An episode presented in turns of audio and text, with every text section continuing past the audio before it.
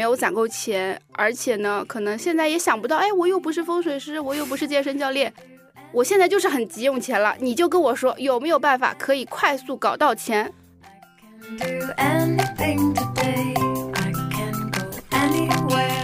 我每次发完这张图啊，就我们两个关系就互换了，你们懂吗？就本来是他问我借钱，现在他安慰我，他说：“哎呦，没事的，会好的。”然后就开始约我吃饭。这张图百试百灵。然后我的评论区就有一位小伙伴说：“是啊，我离职之后一直没上班，但是一点都不会为钱焦虑。”我就想到了如何养成不为钱焦虑的体质这样的一个话题。就是给朋友转账要写出借，啊、哎，对对，就算是给女朋友转账要标记一个出借，这样而且不要打特定金额，也是可以主张要回的。那这时候女方律师又有一个温馨提示了，他说：“如果你收到了整数的红包，记得回复‘谢谢亲爱的，节日红包好喜欢’。”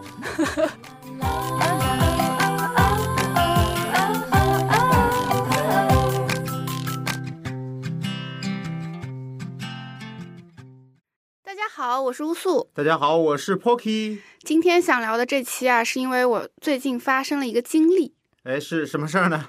就是有一天晚上大半夜的，其实也该睡觉的那个时间，我啊突然有一个朋友给我发一条消息，很长，大致意思就是说问我最近有没有闲钱，想问我借点儿。哦，又是借钱的消息啊！这朋友熟不熟啊？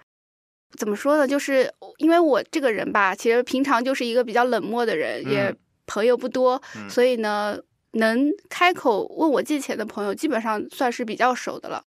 而且我会觉得，我之前对于借钱这件事情的态度还是比较明确的，嗯就是不借。嗯啊，但是没想到啊，真到了自己身上，哎，这个想法就不一样了。呃，就是我这个朋友给我发的这个消息啊，我真的觉得没有不借的理由，但是呢，又不能违反我自己的原则，所以就让我觉得很纠结。那纠结的同时呢，我也觉得很心痛，就是怎么就到了借钱的地步呢？所以就很想跟大家来聊一下这一期。所以这期我们的主题就是聊借钱了。对的，那先问一下 Pocky 啊，你有跟别人借钱的经历吗？几乎没有什么跟别人借钱的经历，但我借的最多也就是信用卡了。我以前有一段时间就是工资不够花，就经常是以信用卡为生，也没有向朋友开过什么口。卡奴哎，差不多卡奴吧。我跟你说，我接过几乎所有银行信用卡的催收电话。有一段时间啊，我甚至把中信银行的催收电话当闹钟来用。啊，他们那个女的每天早上八点半准时给我打电话。哇塞，那他真的也是够兢兢业业的了。哎，就是大家可以看出来，我宁可欠银行的钱，我也很少向朋友开口。是，我要说到借钱，也就只有跟银行借过房贷。这个相信我们很多听友有类似的经历啊。再问一个镜像的问题，嗯有被借过钱吗？有，来我跟大家说个段子啊。我有一个表弟，我这个表弟啊，就是虽然是亲戚，但是大家平时聊天呢并不多，就基本上我的微信上是没有他的记录的。他大概一年到一年半会跟我说一次话，哎，话题的内容啊也非常干练。乌苏刚才说了，他朋友问他借钱啊，是写了篇小作文。我表弟跟我就是，喂，在吗？借点钱，周转一下。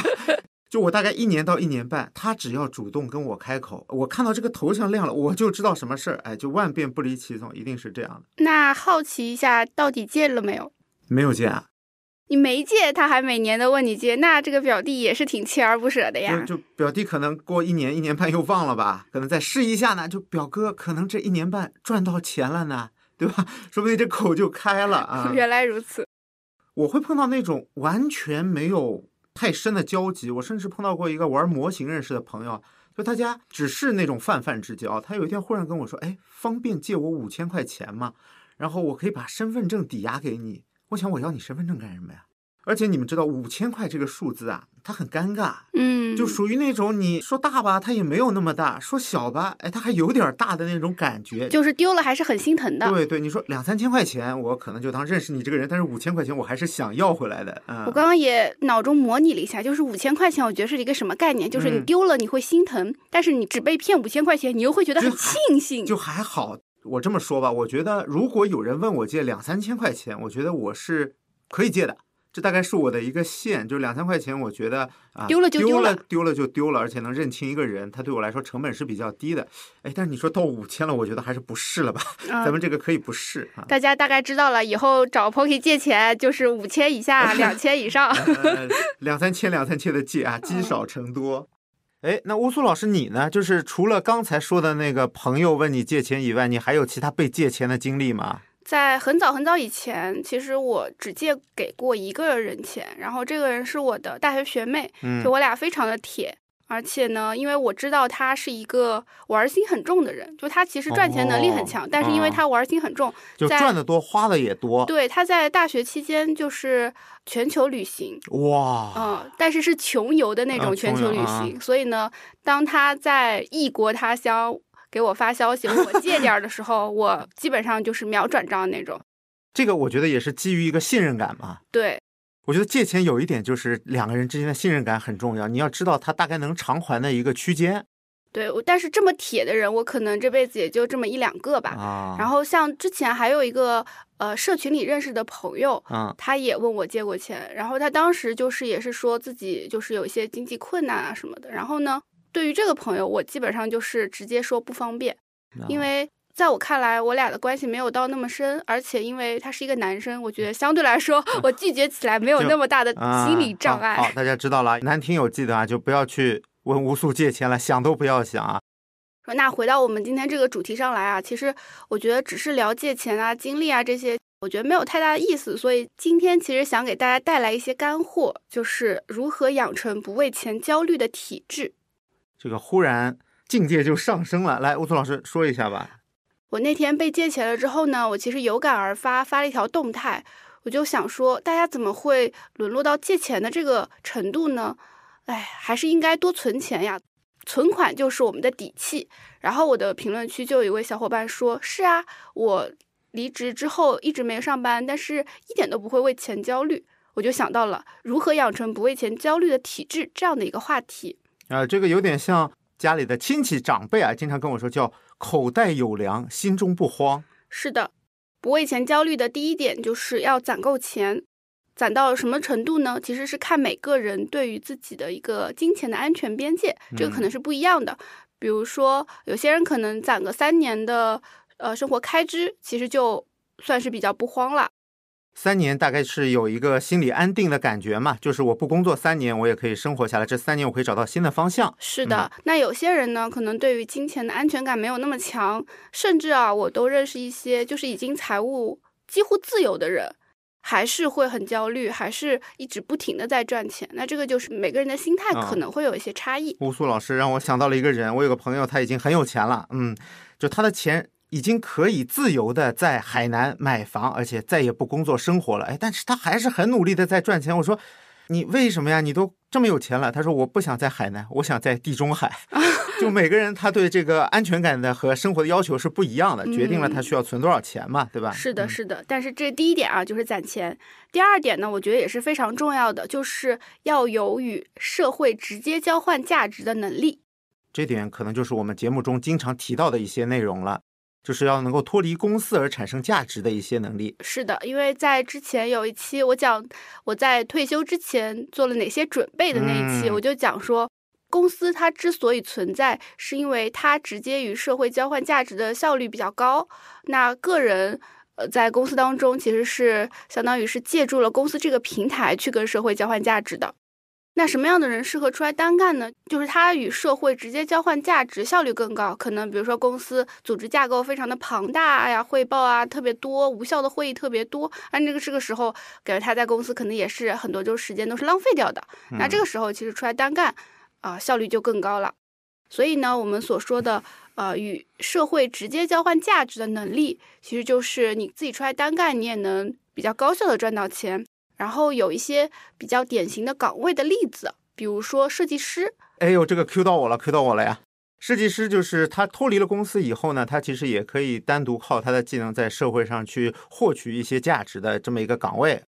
那说到 Pocky 啊，就是 Pocky 就是很典型的有多项与社会直接交换价值的能力，对吧？除了嗯设计师以外，他现在还是健身教练。这个健身教练也是很典型的，你只要有学员，其实你就直接跟他收费就可以了。是的，是的。啊那还有呢，就比如说 Pocky 还是一个风水师。风水师很显然也是可以与社会直接交换价值，他不需要注册一个什么风水公司，一定要在里面去上班才可以。嗯，大家会发现 Pocky 从事的和擅长这些技能都是流程很短，一个 Pocky 和一个客户直接可以完成整个哎消费链路的搭建，对吧？是的是的哎。嗯、那么我想到一个反例啊，乌苏老师，嗯，就是产品经理。我觉得产品经理可能是只能存在于一个比较庞大的团体中才需要这样一个岗位。你说对了，嗯。因为我发现我身边那些收入很高，但是不愿意出来单干的人啊，嗯。多半都是产品经理，而都是哎都是非常优秀的公司的很优秀的嗯产品经理。对，他们会觉得我的这些业绩啊，我的这些成绩，其实都是依托于我们的团队去实现嗯的。如果说我自己出来单干，我怎么去实现呢？就可能会有这样的一个问题。对，就产品这个岗位，我不知道大家熟不熟啊？产品可能很像一个链接，它需要去连接各个岗位，但是它来到社会上以后，没有这些让它连接的部件，它可能就是独立于整个市场之外的这么一个品类。我有一个比喻，不知道当讲不当讲。哎，但说无妨，但说无妨。我觉得产品经理很像互联网包工头。哦，就他的手下的民工就是码农，但他如果说他靠他自己，他其实没有办法直接去接那些活儿，嗯他得带着他手下的这些工人一起去接那些活儿。啊我为什么会有这样的一个联想？是因为我刚刚想到了，其实有一个朋友，他是呃产品经理，然后他也是。出来单干的，但他单干呢，其实不是靠他一个人单干，是他在在职期间，他认识自己的了一些人，对他自己当时合作的程序员，他们是拉了一个团队啊、然后因为他这个产品经理呢，之前是设计师转行的，哦所以他自己又能做一些设计相关的工作嘛，所以就相当于是自己是设计加产品，然后加了一个技术的一个团队，明白了。所以他们以这样的一个形式可以直接去跟社会交换价值。大家看到了，产品经理如果要直接和市场沟通的话，还是需要再学一个技能的。是的，所以呢，如何养成不为钱焦虑的体质，在我看来有两个关键的要素。第一个要素呢，就是攒够钱。然后这个钱的多少，其实是根据每个人对于金金钱的一个安全边界的不同是有所差异的。那第二个呢，就是有与社会直接交换价值的能力，无论是现在很红的自媒体也好，还是说你有一项可以直接变现的技能也好，都是可以的。这样的话，其实这两个点攒钱呢，相当于你已经有了一个安全垫。然后呢，有一个直接交换价值的能力呢，就相当于你有了现金流。那这两个东西都有了，很显然你也不太会为钱焦虑了。一个是没有钱可以赚，一个是在这段时间可以足够生活。那接下来这一趴呢，也算是一个比较重磅的干货啊，就是如果说，哎，你没有攒够钱，而且呢，可能现在也想不到，哎，我又不是风水师，我又不是健身教练，我现在就是很急用钱了，你就跟我说有没有办法可以快速搞到钱？哎，那有什么刑法里允许的，又可以快速解决我的燃眉之急的搞钱方法吗？啊，放心啊，这个方法一定是合理合法，而且呢还算比较体面的。哦，体面这个字很关键。那接下来就讲一下这个应急版的体面的搞钱攻略。第一个就是一个核心的方法，就是你要把借钱这件事情变成一个等价的交换。这是什么意思呢？平等的借钱吗？就大家有没有意识到，当我们收到了一些借钱的消息的时候，大家总是在说：“哎呀，我遇到了什么什么困难啊，我希望你给我借点钱。”哎，对我们就是会强化对方对我们是弱势群体的这个认知啊。，对，但是一个比较好的方式是把借钱这件事情本身它变成一个合作的关系。应该怎么做呢？这里面可能就要运用到一个用户思维。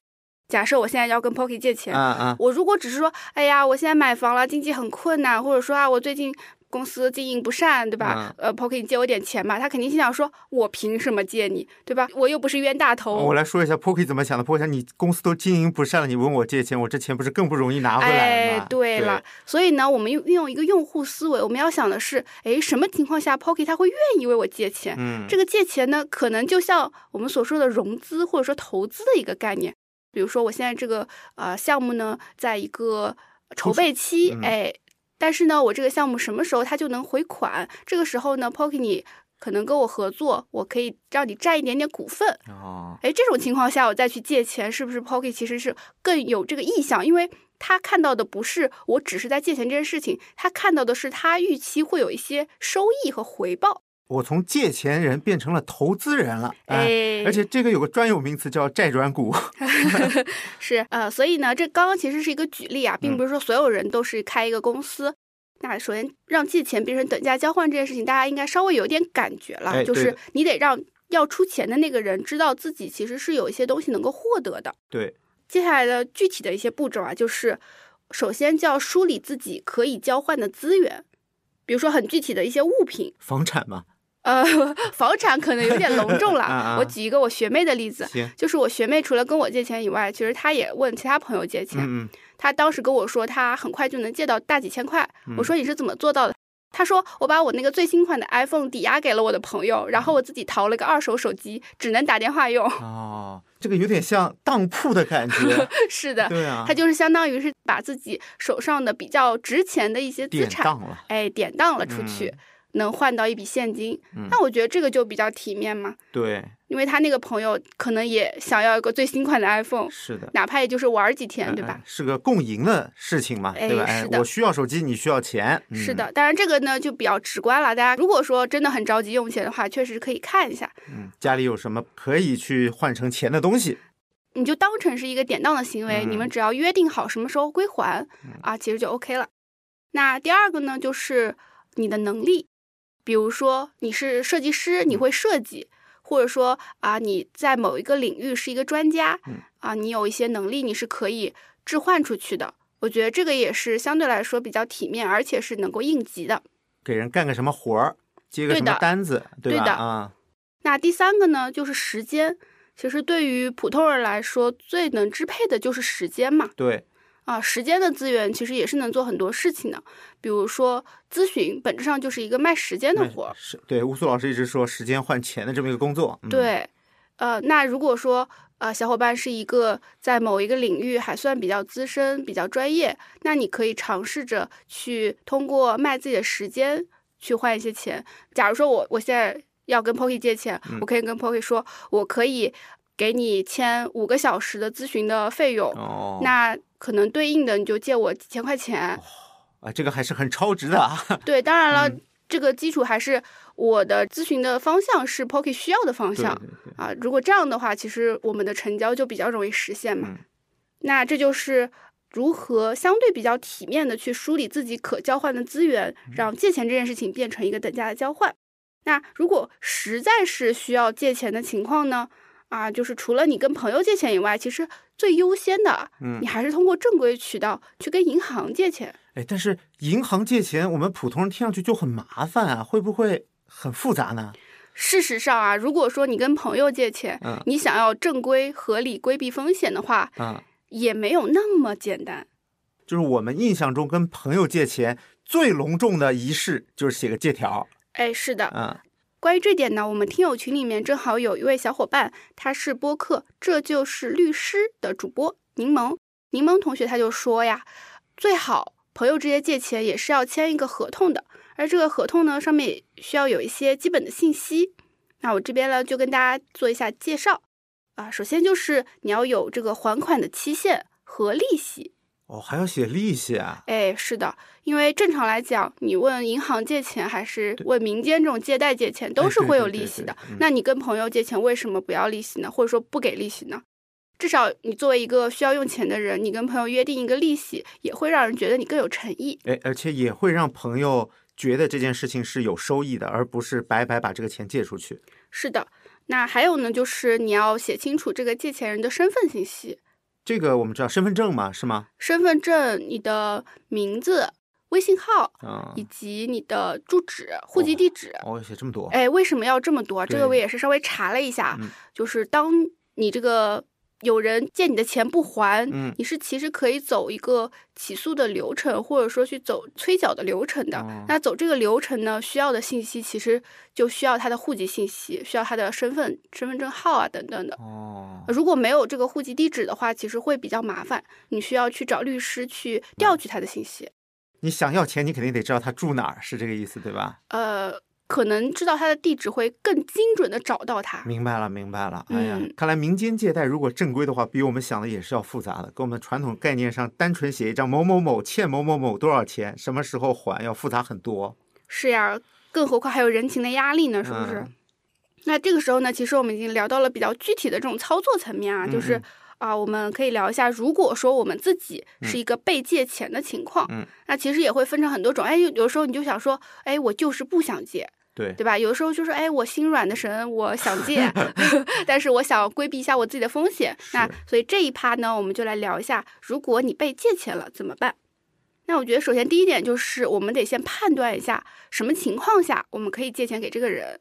这个话题，我觉得就是刚才一开始也聊过，就是这个人在你心中的信用程度是怎么样，他和你关系的远近，以及你对他的了解程度。就像乌苏老说，他学妹嘛，他很了解这个人是能赚钱、能还钱的，那么就可以借，对吧？像我表弟这种，我就借钱惯犯。就就还是不借了，还是不借了，还是太平一点啊。，对，我还有一个核心的原则啊，就是救急不救穷。哎，这句话，哎，老话很有道理，对，嗯，是的。展开来说呢，就是当你这个朋友他其实是遇到了点急事，嗯，呃，他可能是只是需要这笔钱做一下周转，大概率还是可以借一下的。但如果说他这个人他就是生活遇到了困难，嗯，但是他想通过借钱的方式去跨越这个困难，他想去靠借你的钱来改变他的生活，哎，我觉得这个其实就有点不 make sense 了。对，这个有点难了。嗯，因为我确实也听到过这样的案例啊，就不是问我借钱，是问我比较亲的人借钱，嗯然后就跟我说了这个案例，就说他一开始的困难借了点钱，嗯然后呢还是困难，毕竟他的这个现状没有改变嘛，对吧？就是他只是靠借钱，他其实没有去，比如说增加自己的资产呀，没有提升自己的赚钱能力啊，那这个困难的事实没有改变，只是通过借钱去完成了这段时间的生活的啊，对，他只会继续借钱，借的越来越多，而且啊，因为借钱这个事情啊，说难听点，其实不劳而获，有惯性的，对，对他会觉得这个钱来的很容易，而且我怎么说呢？上海人嘛，啊，大家一直说上海人抠搜，这里我澄清一下，上海人只是小气啊，上海人 有啥区别吗？就上海这个地方就怎么说，他对钱啊，就每个家庭其实是。呃，也不是说看得很重吧，是比较精细的。我看过很多上海人的家庭为了这个借钱的事情闹得不开心，我家就有很多的案例。哦，展开说说，就是比如说我爸问我大伯借钱啊，这个最后就反正是兄弟之间借钱，他本身是可能是我是你哥，我借给你弟弟钱，哎，但是有一个就是我大伯的老婆，她就觉得不舒服了，嗯，就我大伯母觉得，哎，你怎么老给你弟弟借钱啊？就亲戚很容易发生这样的问题的，嗯大家是的，就是对吧？有个嫂子在里边儿，嫂子也不是说坏人吧，嫂子是自己的小家庭，但是哥哥和弟弟呢，那本身又是有血血浓于水于水。对这个事情，我从小看的太多了，就就经常会发生这样的争吵啊、哦争论啊。我觉得这可能也是我从小比较排斥借钱的一个原因，就我很怕自己陷入这种事情里面嘛，啊，因为我比较怕麻烦。那如果不想借钱的话，乌苏老师你会怎么说呢？就除了刚才和男生说的不借不方便以外，还有什么其他的一些比较委婉的方式呢？那关于如何拒绝这件事情啊，其实我觉得它是要看你们的关系程度的。就像嗯 Pocky 说的，你关系不好的，关系一般的，你要么直接拒绝，嗯对吧？就不方便就不借，嗯，有钱也不借，嗯对吧？要么就是不回消息啊，给对方留一个体面，啊以后说起来就是啊，我上次没哎注意，呦，太忙了，啊，消息对对对太多了。对。但是如果是关系比较好的，就像 Pocky 说的，我们是争取不伤体面啊。那这个时候呢，我的一个啊、想法嗯，也是确实差不多是这样的一个做法，就是首先我会先跟对方确认一下是不是这个人，嗯，打个电话吧，对吧？啊你万一人家是被诈诈骗啊，对万一万一是被盗号了呢，是不是？嗯而且你打个电话的话，也可以更加直观的了解到对方的状态，嗯你可以呃聊得更多，对吧？更走心一点，也会体现出你对于这个朋友的一个重视。是的，是的啊。第二个呢，就是啊，如果你不想借钱啊，你可以说说自己的难处。这个方法是最好的，我也经常用这个方法。那我先说，哎，你先说，你先说。第一个难处啊，也是比较经典的，就是哎，家里不是我管钱啊，我们家那口子啊，他不啊同意。哎，这个办法好，这个办法好。就这个比较适合已婚或者是有对象的小伙伴。哎，这锅一下子就甩出去了，对方想，哎，我借钱也不能破坏家庭关系啊，是吧？就知难而退了。哎，现在婚育率不是不是很高嘛？啊，这就是一个婚育的好处，嗯，你可以甩锅。还有一个比较典型的一个难处啊，就是说，哎，我的钱都投了定期的理财了，取不出来，但是这个人要是说，哎，我给你定期理财一样的利息，不是取不出来，定期理财可以强行取，但是他的钱会变成活期，甚至是没有利息。这个人说，如果说我给你一样的利息怎么办？这就有点不懂事了，嗯，对吧？你这其实成年人一些委婉的话术，你就应该懂了。是的，是的，就就怕这些不接林子的人。那这个人他就会转回上一条，成为关系一般的朋友。这种不懂事儿的人啊，咱们就不跟他维持体面了，是吧？我补充两条小技巧。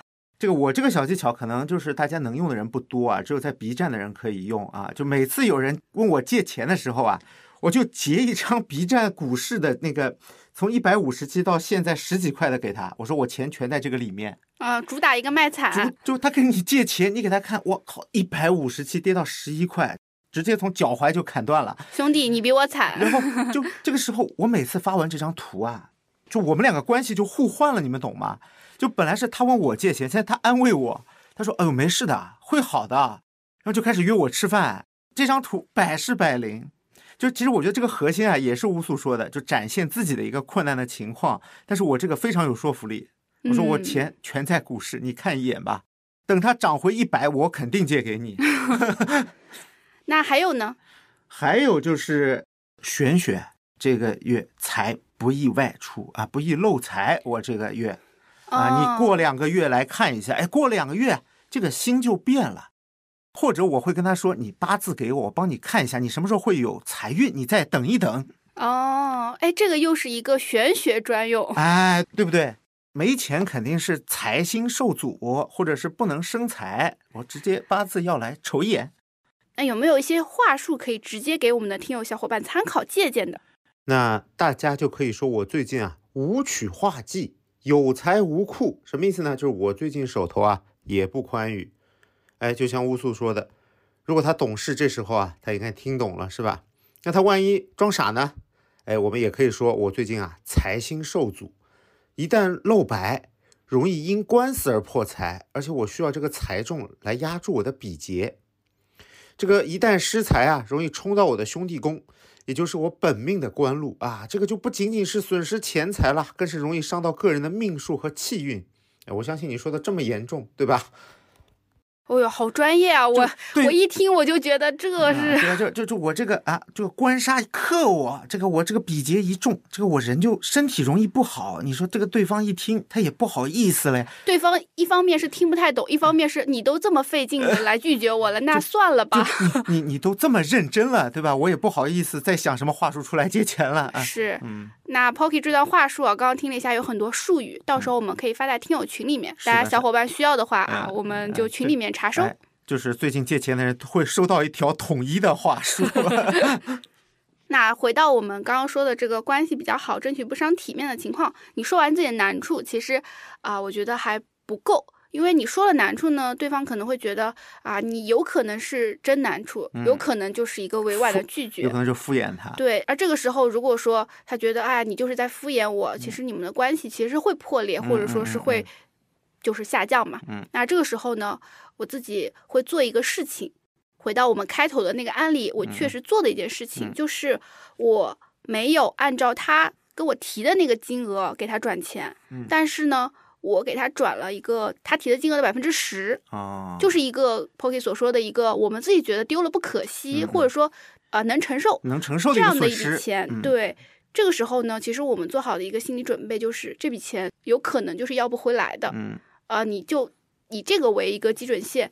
如果说你这个钱要不回来，你觉得哎也能接受吧，是的，对吧？就当这个朋友没了嘛。对对对，这样的一条线，你去借一点嗯，给对方一点应急的钱，我觉得相对来说也是比较体面，而且对方也是应该能念着你这份情的。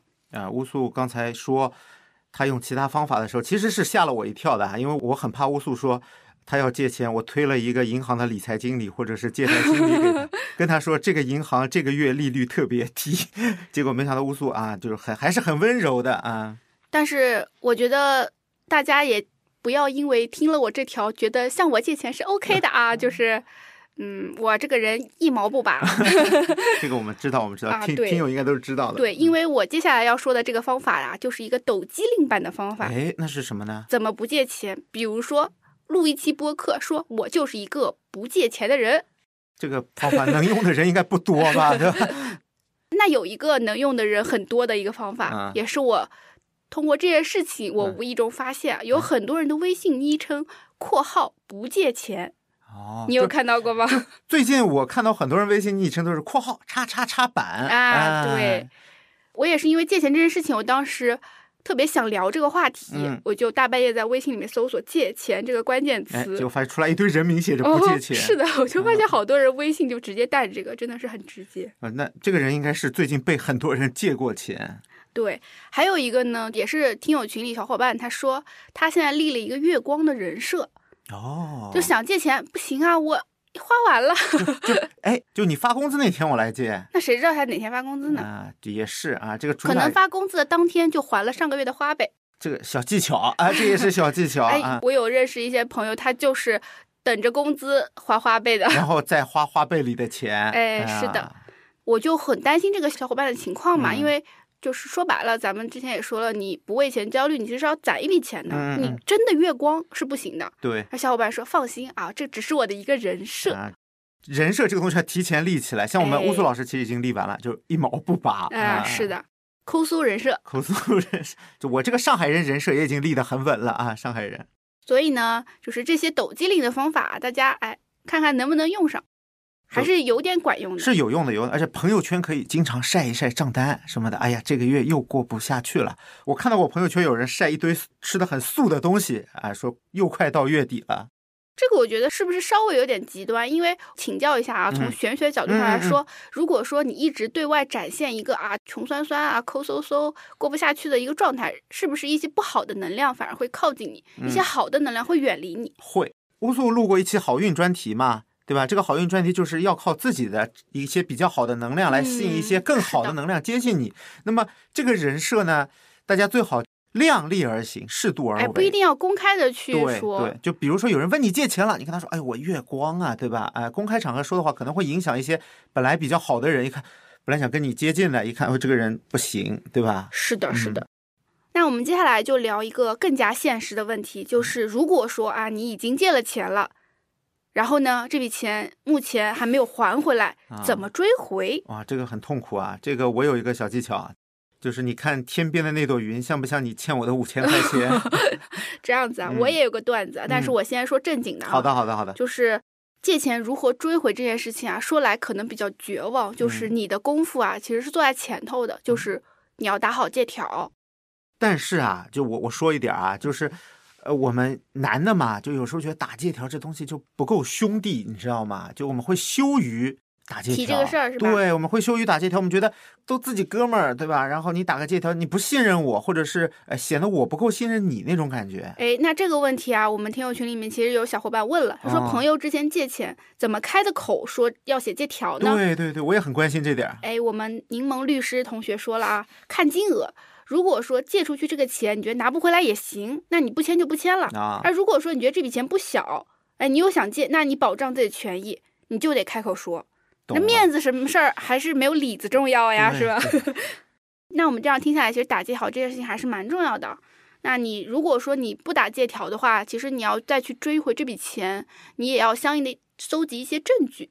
呃，或者是微信的聊天记录啊，是是吧？嗯，是的，你有尽可能多的一些信息能够佐证你们确实产生了这样的一个借钱的关系。嗯那这时候呢，我又想到了一个段子啊，不一定确定能用，嗯啊，但是就大家听听啊，嗯就是比如说 Pocky 问我借了钱，哎，他不还，哎，他也微信也消息也不回啊，我就打电话给他，我嗯说 Pocky 欠我那五万块钱，你什么时候还？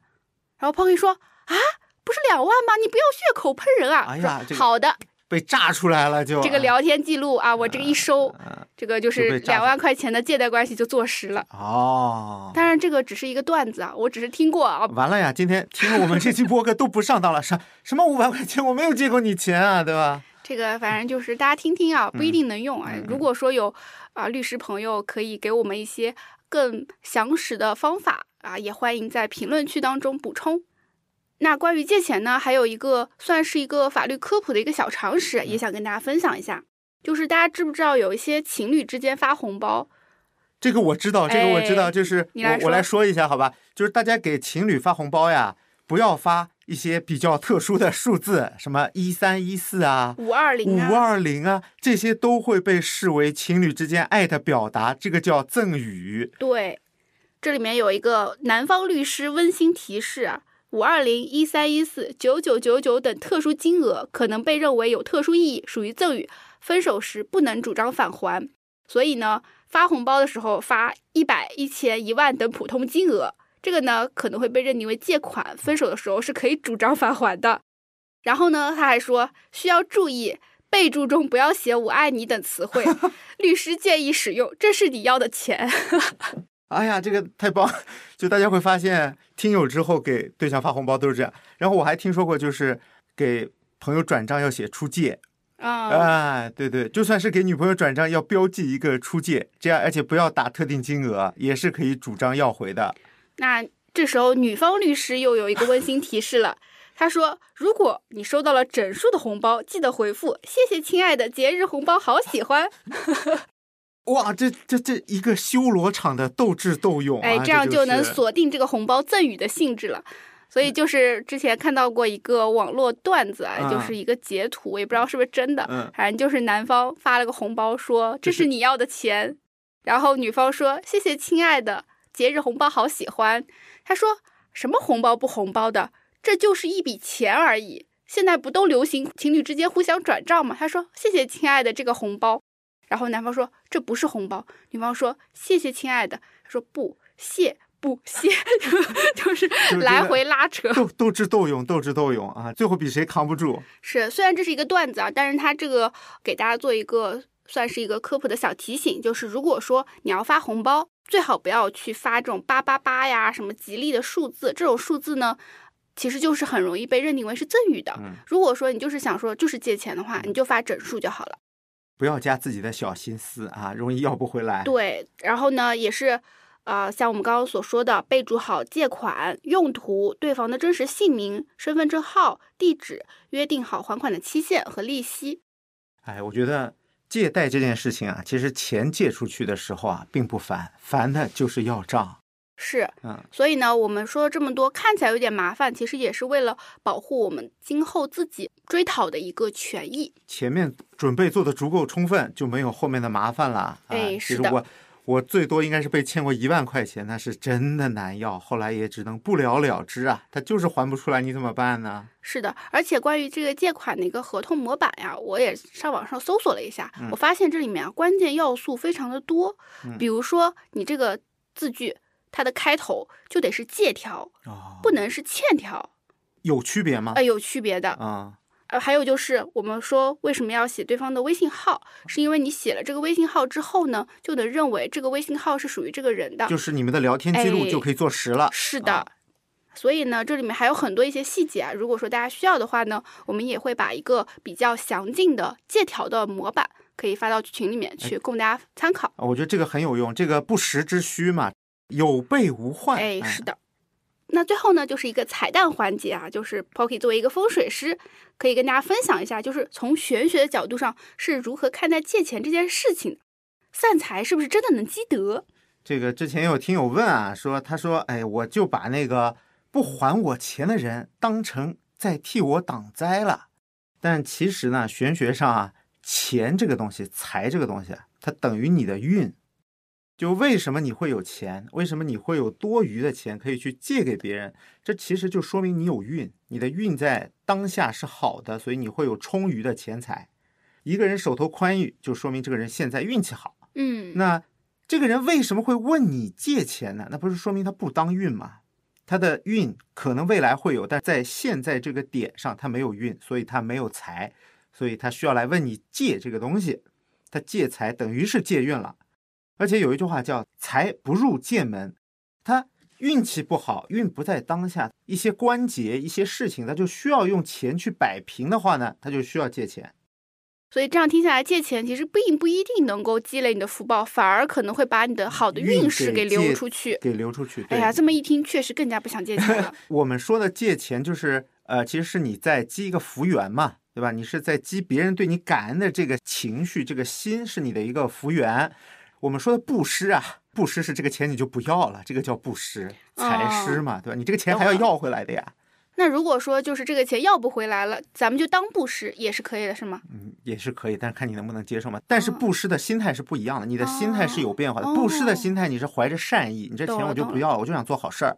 但是你借钱想的是这钱我下个月或者明年我得要回来，这个时候你如果临时转换成布施，你自己也不信。哦，懂了懂了，所以这个起心动念很重要。起心动念关系到这件事情的一个结果。嗯啊，对对。如果说我确实做好了这笔钱我要不回来的准备，但是他最后又要回来了，其实我既完成了这个布施的动作，哎，又在金钱上确实没有损失，其实就是一个双赢的事情。双赢 win win 了啊！哎，那挺好。刚才乌苏老师提到了一点，就是我借出去了，我这个钱万一真要不回来怎么办呢？我跟大家说个事儿，这个事情啊就叫破财消灾啊啊，它跟布施是两回事。什么叫破财消灾呢？就是在我们的命格里啊，肯定有金木水火土，对吧？我克的这个东西就叫财，比如你是木命，你克土，那土就是你的财，财一多啊，容易生官杀。这个官杀呢，它是不太好的一个东西。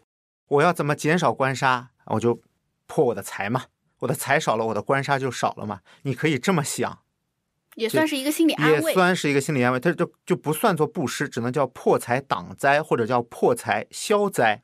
明白。嗯，不知道 Pocky 的回答有没有稍微缓解一下，就是确实破财了这样的一个心理吧？就就这么想吧，对吧？就我们哎只说的，能这样了。就我们的玄学唯物主义嘛，对吧？是，那如果总结一下，就是如果说咱们听友小伙伴确实有一些人是借了钱，然后没有被还的，我们首先你可以先寻求这个法律途径，嗯看看是不是能够通过去坐实你们的这个借贷关系。把他的这个对方的身份信息啊什么的可以上传，有一个小程序是可以上传的啊，就是可以从国家角度帮你去把这笔钱要回来。哦，啊，这是第一点。第二点，如果说确实这笔钱你要不回来了，然后呢，这个金额你还是可以承受的一个范围，哎，那咱们就当破财消灾就当破财消灾了啊，也是 OK 的。所以最主要的就是咱们之后再遇到这件事情上啊，我是非常希望，无论咱们是在啊有可能会被借钱的一方，还是说有可能我们自己会遇到一些紧急困难的一个时候，其实听完我们这一期都能有一个更好的做法。啊，就是一个比较妥善的处理方法，不论是嗯在借钱之前还是在借钱之后，我们都做一个充分的准备。这样的话，呃，这件事情就可以处理的比较顺利嘛。是的，那今天这期呢，就是我们关于借钱的一个话题的探讨。嗯啊，不知道对大家有没有一些启发？如果有的话呢，也欢迎大家在评论区给我们一个反馈。你们的鼓励就是我们前进的动力，非常感谢大家。感谢大家，感谢大家，那我们今天的节目就到这里，感谢大家的收听，下次见，拜拜。拜拜。哎，等一等，等一等啊！这里还有一个玄学的方法可以教大家。在藏传佛教里呢，有五色财神，其中有一个叫黄财神。黄财神啊，是专门帮助那些没有钱的人来度过这段苦难的时间。它有一个咒语叫黄财神咒，你经常念啊，你就可以有这种啊，慢慢会有钱的这个运势在里面。我要给大家念一下。嗡，森巴拉三林代索啊。啊，大家记一下，可以时常念诵，就会慢慢变得有钱了。好了，彩蛋到此结束。